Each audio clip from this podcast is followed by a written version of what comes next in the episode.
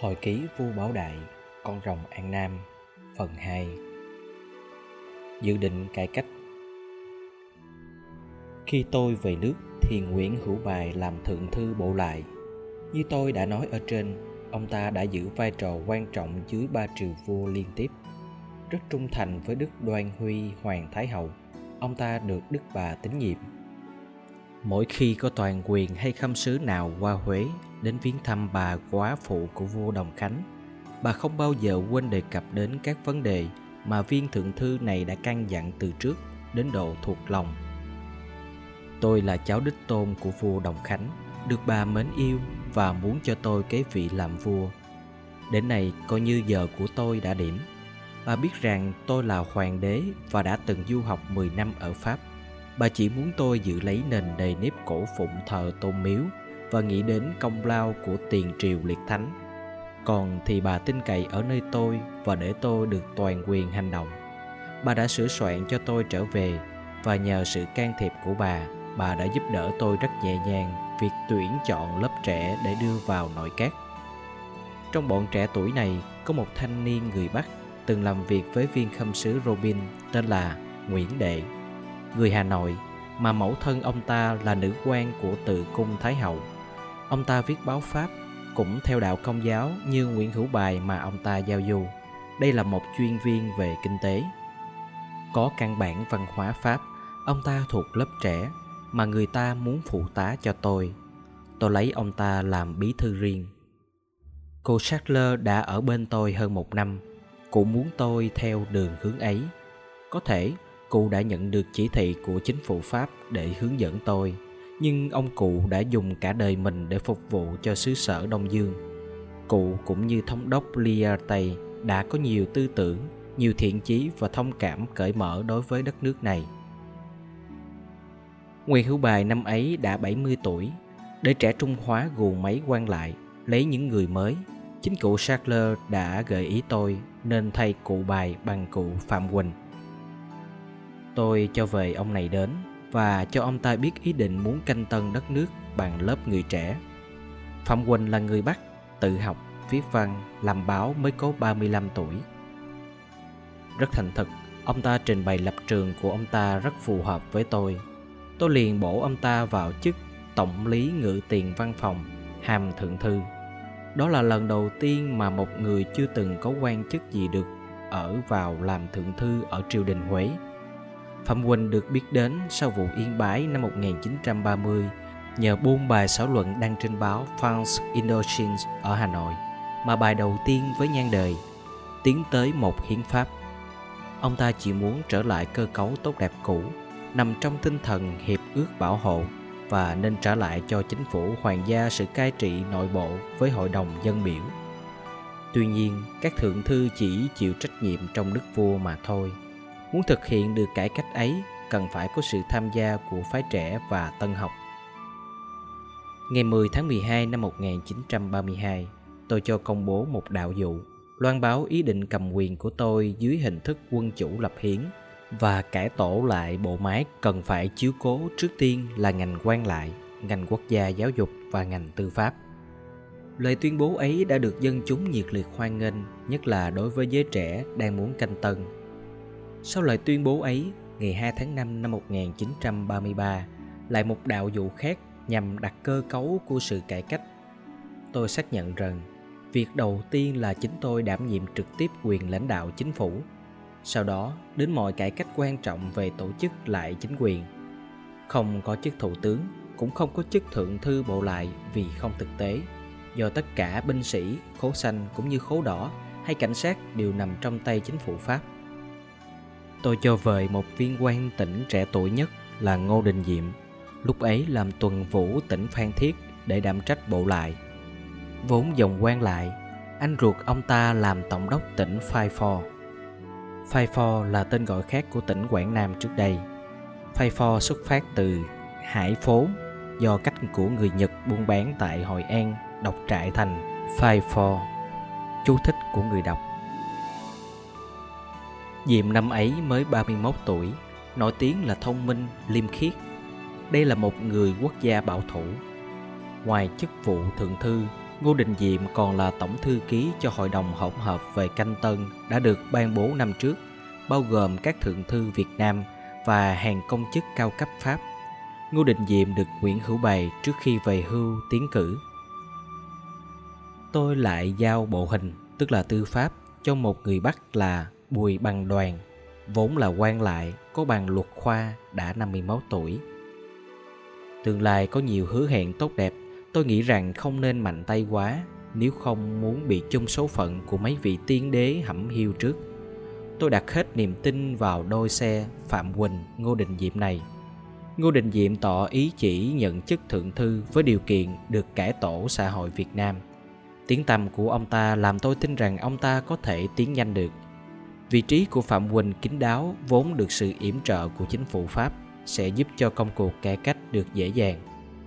Thật là không thể hiểu nổi chính phủ Pháp, nhất là cái gọi là cơ quan hành chánh của họ. Dựa vào các phần tử bảo thủ, lạc hậu, họ chống đối ngấm ngầm mọi cố gắng về cải cách, mà những cải cách này lại là cần thiết. Nên biết rằng thầy ấy, nếu có người Việt Nam nào được bổ nhiệm vào ngạch Tây, cùng chức, cùng trật như đồng nghiệp người Pháp, họ cũng không được hưởng cùng quy chế lương bổng như người Pháp. Chính vì vậy, một tổng đốc đầu tỉnh như anh của Ngô Đình Diệm, lương tháng còn kém xa lương một viên cảnh sát Tây ở Hà Nội. Trong những trường hợp ấy, muốn được phong thể đàng hoàng, sự ăn hối lộ không thể tránh được. Đó là nguyên nhân của hối lộ và tham nhũng. Mặt khác, sự đối xử chênh lệch ấy lại còn có những hậu quả tai hại khác. Đó là nó đã làm nản lòng những phần tử tốt, không chịu đi vào ngạch hành chánh hay chuyên môn để phục vụ đất nước thì lại đi vào những lĩnh vực tư để sinh nhai. Đã có sự giành giật từng tí một để lấy lại được chút gì mà người Pháp đã không đếm xỉa đến một mảy may nào của hiệp ước bảo hộ. Chính phủ Pháp khỏe hơn giữ đàn chui nên nỗ lực của mình hoàn toàn tê liệt. Sau 4 tháng, vào đầu tháng 9 năm 1933, Ngô Đình Diệm không thấy ở Phạm Quỳnh một sự giúp đỡ gì, liền xin gặp tôi. Tâu Hoàng thượng, Hạ Thần đến để xin Hoàng thượng cho từ chức và cũng xin Hoàng thượng cho giải nhiệm luôn tất cả những chức vụ mà Hoàng thượng đã trao phó từ trước. Hoàng thượng, viên thự ký Nguyễn Đệ đã tâu trình trẫm tất cả nỗi khó khăn của ông, nhưng trẫm nghĩ rằng ông nên tiếp tục ở lại. Tâu Hoàng thượng, xin Hoàng thượng tha tội cho kẻ hạ thần, nhưng quả không thể nào ở lại được ở lại chức vụ này quả nhiên là một trò hề đau khổ của hạ thần mà hạ thần không thể nào kham nổi. Người Pháp đã nắm lấy hết quyền hành, họ đã cai trị trực tiếp, luôn nhân danh hòa ước bảo hộ, nhưng họ không lúc nào không vi phạm từng ngày, từng giờ. Quan thượng, trẫm hiểu tinh thần trách nhiệm của quan thượng, sự liêm khiết ấy đã tôn vinh ông lên rất nhiều, nhưng cần phải chờ thời. Đất nước chúng ta chưa sẵn sàng sau nữa, những năm sắp tới đây còn dành cho chúng ta nhiều biến chuyển. Chẳng biết ông và quan thượng thư Nguyễn Hữu Bài vẫn có liên lạc chặt chẽ. Như thế hẳn là cụ Bài không quên nhắn nhủ ông những điều lo ngại của cụ. Chiến tranh có thể tránh được ở châu Âu và như thế có thể nhiều hậu quả đối với Á Châu mà Nhật Bản có thể là vai trò chủ chốt. Vì những lý do đó, Trẫm nhắc lời cho quan thượng sự yêu cầu của Trẫm lần nữa. Kính tâu hoàng thượng, Thật quả là điều mà hạ thần không thể kham nổi. Kẻ hạ thần không được quyền ở lại. Kính xin hoàng thượng cho phép kẻ hạ thần được rút lui. Ông ta khăng khăng một mực từ chức. Được, trẫm chấp thuận cho quan thượng từ chức. Quan thượng đã muốn vậy thì trẫm cũng chẳng thế nào làm được gì hơn. Mong rằng sự ra đi của quan thượng sẽ mở mắt cho người Pháp Để cho họ có một tầm nhãn quan trọng lớn hơn. Dù sao nữa, mong quan thượng hãy sẵn sàng có thể ngày nào đó trẫm lại cần đến quan thượng và trẫm sẽ cho vời.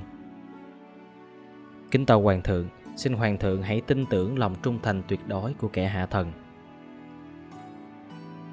Ngô đình diệm đi rồi, tôi hoàn toàn thất vọng. Tất nhiên, người này đã khó tính và sự khó tính ấy nó như mang tính chất của giáo phái.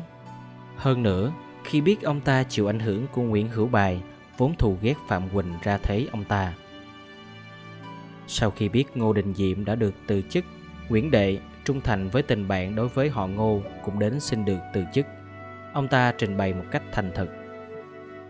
Kính tàu Hoàng thượng, mặc dù tiểu thần rất kính yêu Hoàng thượng, tiểu thần cũng không thể nào muốn được lưu lại ở chức vụ này chỉ để làm tiểu thần mất thì giờ vô ích.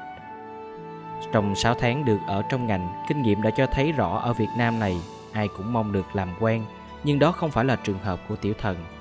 Làm chánh văn phòng cho hoàng thượng, tiểu nhân chỉ được có 120 đồng một tháng. Trong khi đó, tại nhà băng Đông Pháp, họ đã tuyển người quản lý lương tháng được 300 đồng.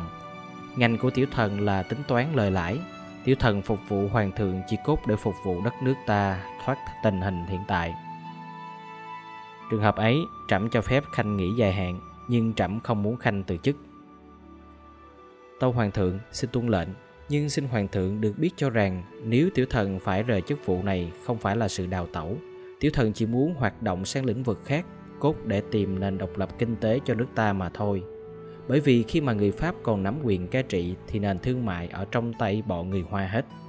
Biết bao nhiêu các bạn trẻ Việt Nam đã chọn nghề tự do, vậy thì chúng ta cũng cần phải có những nhà kinh doanh. Thực sự, chẳng phải thần ham chức đại lý nhà băng Đông Dương mà chỉ muốn thay thế viên mại bản người Hoa. Tất cả đồng bào ta khi muốn mở mang cơ sở gì mà cần đến vốn của nhà băng đều bắt buộc phải qua tay viên mại bản người Hoa này. Đó cũng là một hình thức lệ thuộc đè nặng lên xứ sở của mình. Tiểu thần chỉ muốn đập tên mại bản người Hoa. Khanh có chắc không? Tâu Hoàng thượng không chắc lắm, nhưng tiểu thần mới 32 tuổi. Tiểu thần xin hứa với Hoàng thượng rằng chẳng bao lâu sẽ chứng minh được rằng người Việt mình cũng thừa khả năng kinh doanh như người Hoa. Thế là tôi cô đơn, chỉ còn một mình. Lỗi đó là ở người Pháp. Đường lối canh tân của tôi bị ngăn chặn hoàn toàn. Dùng hình thức chống đối bạo động cũng chẳng đi đến đâu. Còn hiện tại, thời gian chưa tới. Chính phủ Pháp vừa cho tôi một quả thất bại. Có thể bọn chủ động đang vui sướng. Mỗi một sự tan vỡ nào của tôi cũng làm cho chúng thích thú. Đối với dân tộc tôi, tôi không được quyền nhầm lẫn như thế nữa. Đành lại đợi không thiếu gì cơ hội sau này. Dù sao nữa, sự có mặt của tôi trên ngôi vẫn làm cho giới trẻ giữ được niềm tin cậy và hy vọng.